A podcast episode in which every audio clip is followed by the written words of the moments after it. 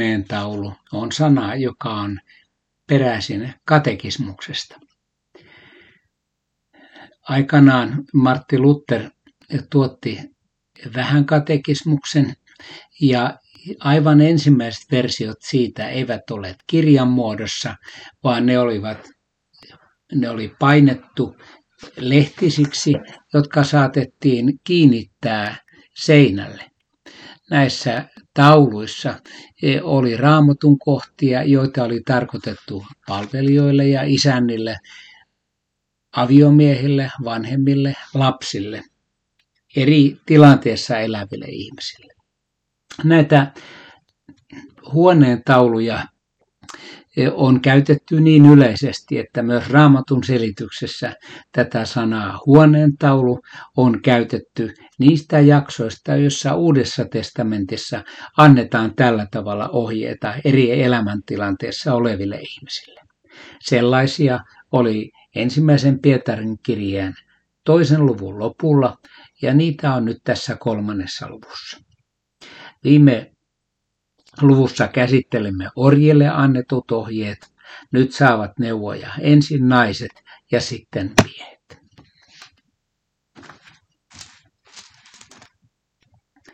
Samoin te vaimot, olkaa kuuliaisia miehillenne, jotta myös ne miehet, jotka eivät, ehkä eivät usko Jumalan sanaan, nyt vaimonsa elävällä esimerkillä ilman sanojakin voitettaisiin, kun he näkevät teidän elävän Jumalan pelossa puhdasta elämää. Älkää pitäkö tärkeänä ulkonaista kaunistusta, älkää hiuslaitteita, kultakoruja tai hienoja vaatteita. Teidän kaunistuksenne olkoon katoamatonta, salassa oleva sydämen ihminen, lempeää sävyisä henki. Tämä on Jumalan silmissä kallisarvoista. Näin kaunistivat itsensä entisajankin pyhät vaimot, jotka panivat toivonsa Jumalaan. He olivat miehilleen kuuliaiset. Saarakin oli kuuliainen Abrahamille ja kutsui häntä herraksi. Ja Saaran tyttäriä tekin olette, kun teette hyvää, ettekä anna minkään uhkailun pelottaa itseänne. Näissä kolmannen luvun kuudessa ensimmäisessä jakeessa annetaan ohjeita aviovaimoille. Mutta niin kuin orjat, niin vaimotkin tarkoittavat myös kaikkia kristittyjä. Jälleen Pietari painottaa käytöksen merkitystä. Sanat eivät aina tehoa, mutta esimerkin voima on suuri. Jeesus sanoi, että puu tunnetaan hedelmistä. Samoin ei uskovat meitä, arvostelevat meitä tekojen, ei sanojen mukaan. Erityisen selvästi tämä tulee näkyviin perheen sisällä. Jos uusi uskonto tekee vaimon entistä rakastavammaksi ja hellemmäksi, eikä tylymmäksi ja kovemmaksi, edellytykset miehen uskoon tulolle tai edes kuuntelemiselle ovat paremmat kuin päinvastaisessa tilanteessa. Apostoli ei kiellä naisia olemasta kauniita tai käyttämästä koruja jakeessa kolme ja neljä. Kuitenkin hän kehottaa asettamaan etusijalle todellisen katoamattoman kaudeuden. Tällaisesta nöyryydestä hän näyttää sopivasti naisellisen esimerkin Abrahamin vaimon Saaran. Meidänkin tulee tehdä hyvää ja kun teemme näin, emme saa pelätä uhkauksia emmekä seurauksia. Varmaan on syytä nostaa esille kaksi asiaa. Ensiksi, niin kauan kuin Kristuksen kirkko on ollut olemassa, nyt annettua ohjetta on koitettu noudattaa ottamalla pois kurut ja kaunistukset. Sisäinen kauneus ei ole sillä välttämättä lisääntynyt hiukkaakaan.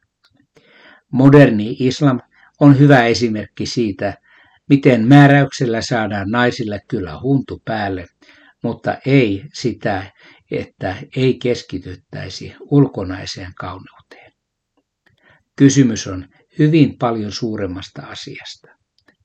Samalla on avoimesti nähtävä, että meidän aikamme kiinnittää vastenmielisen paljon huomiota ulkonaiseen ja halveksii sisäistä puolta.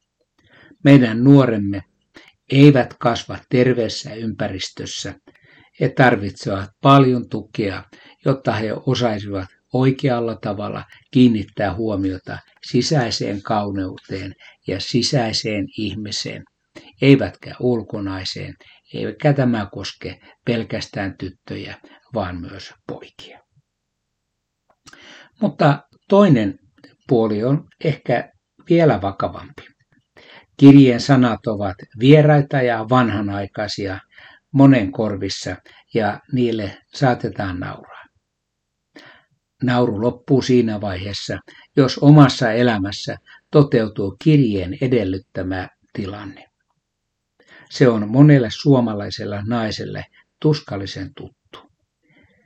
Kun oma aviomies ei välitä Jumalan valtakunnasta mitään, vaan on kadotuksen tiellä, mitä ihmettä silloin tehdään. Raamatun ohje on selvä, ja tällä kohdalla se on hyvin konkreettinen ja myös lämmin ja sielunhoidollinen. Rakkaudella, palvelulla ja rukouksella on koetettava tehdä toisen tie Jumalan valtakuntaan sileämmäksi. Tämä on monessa kodissa avoin haava, jota ei hoideta hetkessä. Ehkä meillä harvemmin on tilanne se, mikä ensimmäisen Pietarin kirjeen lukijoilla, kun siellä puhutaan uhkauksista ja ymmärrämme varmaan, miten se liittyy tähän tilanteeseen. Vaikea on meidän aikanammekin tilanne usein, mutta Jumala on elävä ja voimallinen ja tekee ihmeitä. Mutta entä miehet? Samoin te miehet, eläkää vaimonne kanssa ymmärtäväisesti, muistaen, että hän on heikompi osapuoli. Osoittakaa hänelle kunnioitusta, sillä hän on yhtä lailla armon ja elämän perillinen. Näin ei mikään tule esteeksi rukouksillenne. Miehiä Pietari kehottaa siis kunnioittamaan vaimoja samalla tavoin. Hän muistuttaa siitä, että huono käytös puolisoa kohtaan estää rukouselämän ja vaarantaa näin myös suhteen Jumalaan. Pietarin ohjeet molemmille sukupuolille saattavat tuntua vierailta meidän mielestämme, jotka olemme allergisia tälle aiheelle on syytä kuitenkin ensiksi alleviivata sitä, että Pietari on tässä yhtä vallankumouksellinen kuin koko varhainen kirkko. Naiset ovat aivan samoin osallisia armosta kuin miehetkin. Juuri tästä syystä Jeesus opastaa Marttaa, että hänen sisarensa Maria, joka haluaa kuunnella Jumalan sanaa, on arvokas nimenomaan opetuslapsena, eikä vain keittiötyöläisenä. Pietari ilmaisi asian tahdikkaasti ja kauniisti, että kun hän puhuu siitä, että rukoukset eivät esty. Malakian kirjassa asia sanotaan aika lailla tiukemmin. Siellä puhutaan siitä, miten, miten miehet ovat peittäneet alttarin kyynelillä, vaimonsa kyynelillä ja sitä varten Jumala ei kuule heidän rukouksiaan. Sama ajatus on ilmeisesti taustalla tässä. Ihminen, joka käyttäytyy huonosti omaa vaimoansa vastaan, saa kysellä, kuuleeko Jumala minun rukoukseni. Kaiken kaikkiaan meidän on syytä erityisesti alleviivata sitä, että todellinen uskon laboratorio on oma koti. Siellä kristillinen usko elää. Ellei se elä siellä, se ei elä missään. Elleivät lähimmät omaiset näe meidän pyrkivän pyhitykseen ja rakkauteen, ketkä sitten sen näkevät. On olemassa sellaisia ihmisiä, jotka elävät kylillä niin kuin enkelit ja kotona niin kuin itse piru. Sellaisesta kristillisyydestä ei ensimmäinen Pietarin kirje tahdo tietää yhtään mitään, enkä tahdo minäkään. Ja lopuksi, olkaa kaikki yksimielisiä, jakakaa toistenne ilot ja surut. Rakastakaa toisianne ja olkaa hyvä sydämisiä ja nöyriä. Älkää vastatko pahaan pahalla, älkääkä herjaukseen herjauksella, vaan päinvastoin siunatkaa. Siihen teidät on kutsuttukin, jotta perisitte siunauksen. Sillä se, joka tahtoo rakastaa elämää ja haluaa nähdä hyviä päiviä, hillitköön kielensä pahoista sanoista ja huulensa valhetta puhumasta. Kääntyköön hän pois pahasta ja tehköön hyvää, etsiköön rauhaa ja pyrkiköön siihen.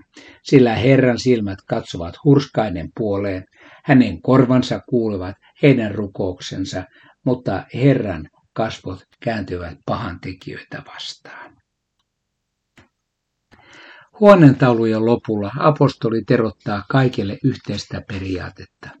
Älkää kostako pahaa pahalla tai herjausta herjauksella, vaan olkaa helläsydämellisiä, helläsydämisiä ja siunatkaa. Tätä käskyä seuraa vakava perustelu. Teidät on kutsuttu siunaamaan niitä, jotka herjaavat teitä sen tähden, että te perisitte siunauksen. Ajatus on sama kuin isä meidän rukouksessa. Siinähän me pyydämme Jumalaa antamaan meille anteeksi saman verran kuin me annamme anteeksi toisille ihmisille. Psalmin 34. Jeesuksen ja Pietarin opetus on selkeä. Jos me kannamme kaunaa jollekin ihmiselle, emmekä anna hänelle sydämestämme anteeksi, venämme itse taivaan oven edestämme kiinni.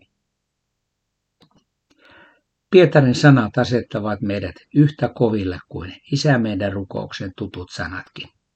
Silti juuri ensimmäinen Pietarin kirje on erinomainen kirje opettamaan meille sitä, että kaiken takana on Jumalan armo. Ensin on Jumalan anteeksiantamus Kristuksessa, vasta sitten meidän anteeksiantamuksemme.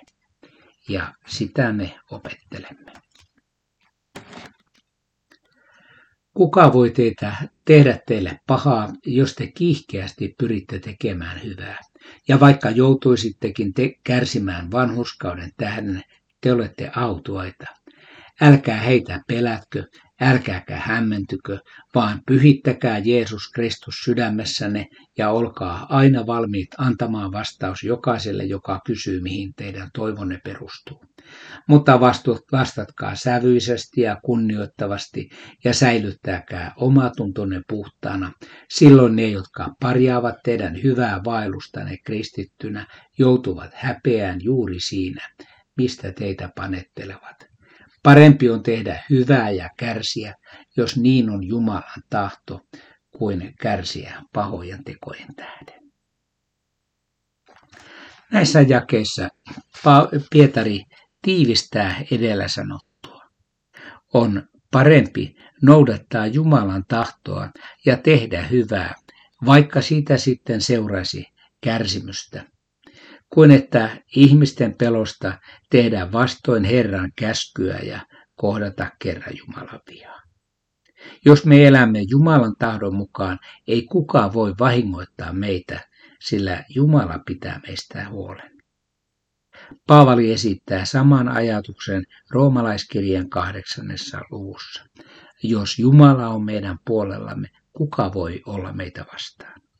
Tärkeää on, että jos joudumme kärsimään, se tapahtuu oikeasta syystä, puhtaalla omalla tunnolla. Uskon asioista tulee olla valmis kertomaan, mutta ei tiukasti, rähjäten ja riidellen.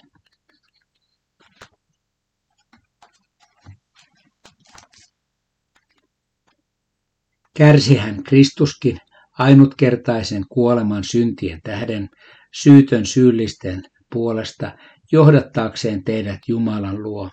Hänen ruumiinsa surmattiin, mutta hengessä hänet tehtiin eläväksi, ja niin hän myös meni ja saarnasi vankeudessa oleville hengille, jotka muinoin eivät totelleet Jumalaa, kun hän Noan päivinä kärsivällisesti odotti sen ajan, kun arkkia rakennettiin. Vain muutama ihminen, kaikkiaan kahdeksan, pelastui arkissa veden kantamana. Tuon esikuvan mukaisesti teidät pelastaa nyt kaste, ei siksi, että te siinä luovuitte saastaisesta elämästä, vaan koska Jumala teki kanssanne hyvän oman tunnon liiton. Sen perustuksena on Jeesuksen Kristuksen ylösnousemus, hänen, joka on mennyt taivaaseen ja istuu Jumalan oikealla puolella ja jolle on alistettu enkelit, vallat ja voimat. Nämä jakeet palauttavat ajatukset jälleen Kristukseen. Niitä lukiessamme tulee mieleen apostolinen uskos, uskon tunnustus. Kristus kärsi kuoleman, saarnasi Tuonelassa, meni taivaaseen, on Jumalan oikealla puolella. Kirjoittaja lainaakin tässä katkelmia alkukirkon tunnustuksista ja virsistä. Uskon tunnustuksemme on kehittynyt juuri tämän tapa, tapaisista jaksoista. Jakeessa 18 on vaikea käsitepari lihassa ja hengessä, tai niin kuin e, kirkkoraamattu 92 sanoo, hänen ruumiinsa surmattiin, mutta hengessä hänet tehtiin eläväksi. Mitä näillä käsitteillä tarkoitetaan? Kysymykseen on vaikea antaa lopullista vastausta, niin moniselitteinen on tämä käsitepari. Tässä kuitenkin yksi ehdotus. Liha tarkoittaa tässä tapauksessa sitä todellisuutta, jossa me ihmiset tässä maailmassa elämme. Vastakohtana lihalle henki tarkoittaa tässä todellisuutta, joka alkaa kuoleman jälkeen. Jos näin ymmärrämme, silloin jäi 18 kertoo, että Jeesus tapettiin ihmisenä ihmisten maailmassa. Hän kuoli niin kuin muutkin ihmiset. Kuoleman jälkeen tapahtui kuitenkin ihme. Kaikki, jotka ovat kuolleet, ovat jääneet kuolemaan valtaan. Jeesukselle ei käynyt niin. Jumala teki hänet eläväksi. Tämä merkitsi sitä, että Herra voitti kuoleman ja että hän Jumalan tahdosta elää nyt ja aina. Tämän jakeen yhteydessä on syytä huomioida myös ensimmäisen Pietarin kirjeen neljännen luvun kuudes jae, johon palaamme myöhemmin. Jae 19 kertoo, että Kristus saarnasi vankeudessa oleville hengille. Martti Luther piti tätä jaetta ehkä Uuden testamentin vaikeimpana, eikä osannut sitä selittää. Jakesta nousee nimittäin esille kolme kysymystä. Ensinnäkin, koska Jeesus saarnasi? Ennen ihmiseksi tuloaan, kuolemansa ja ylösnousemuksensa välillä – vaiko ylösnousemuksensa ja taivaaseen ottamisensa välillä. Toinen ja kolmas vaihtoehto ovat molemmat mahdollisia. Toiseksi, kenelle Jeesus saarnasi? Langenneille enkeleille, enkeleille yleensä, Noan suvulle vai kaikille Tuonelan asukkaille? Asian yhteyden perusteella kaksi vaihtoehtoa, jälkimmäistä vaihtoehtoa ovat todennäköisiä. Ja kolmanneksi, mitä Jeesus saarnasi? Julistiko hän pelastusta vai voittoa vihollisesta? Ensimmäinen vaihtoehto tuntuisi sopivan ensimmäisen Pietarin kirjeen mainittuun jakeeseen 4 ja 6. Sen mukaan Jeesus olisi käynyt tuolema, Tuonelassa julistamassa evankeliumia niille, joilla ei ollut tilaisuutta kuulla sitä. Nämä jakeet puhuvat kuitenkin eri asioista. Ensimmäinen Pietarin kirja 3.19 viittaa todennäköisesti siihen, että Kristus julisti Tuonelassa voittoa perkeleen vallasta. Kaikkein syvimmät ja lujimmat bunkerit on tällä tavalla vallotettu. Herra on kaikki valtias ylhäällä, alhaalla ja meidän keskellämme. Tällä sanomalla apostoli tahtoo lohduttaa lukijoitaan. Jakeessa 20 sanotaan hieman merkillisesti, Noa pelastui veden kautta, ei siis niin, että hän olisi pelastunut vedestä, eli veden paisumuksesta, niin kuin me varmaan ajattelemme. Tuli valtava määrä vettä, mutta siltä, siltä veden paisumukselta Jumala hänet pelasti. Pietari tahtoo sanoa, että nimenomaan vesi pelasti Noan pahojen ihmisten keskeltä, niin kuin ymmärrämme. Ihmisten synti oli se todellinen vaara, jota Jumala tahtoi hänet pelastaa. Samalla tavalla kasteen vesi tekee rajan kristittyjen ja niiden välillä, jotka eivät usko Jumalaan. Jakeen 3, 21 käännös ei ollut edellisessä kirkkoraamatussamme erityisen onnistunut. 92 käännös on tässä huomattavasti parempi. Lihansaastan poistaminen ei tässä tarkoita tavallista peseytymistä.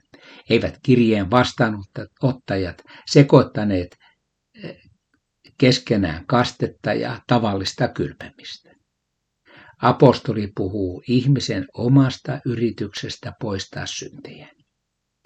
Hän sanoi, että kastessa ei ole kyse siitä. Ei sellainen ketään pelasta, että ihminen yrittää itse syntejensä pois ottaa. Kaste pelastaa sitä varten, että se on sopimus hyvästä omasta tunnosta ja Jumala takaa sen sopimuksen. Kreikankielinen sana, joka tarkoittaa sopimusta, merkitsee alkuaan pyytämistä, mutta sitten sitä käytettiin kaupankäynnin yhteydessä ja se tarkoitti sopimusta. Eli kun minut on kastettu, sinut on kastettu, Jumala on tehnyt sinun ja minun kanssani sopimuksen. Hän vie meidät kotiin ja hän antaa meille hyvän oman tunnon, koska hänen teostansa me saamme olla varmoja.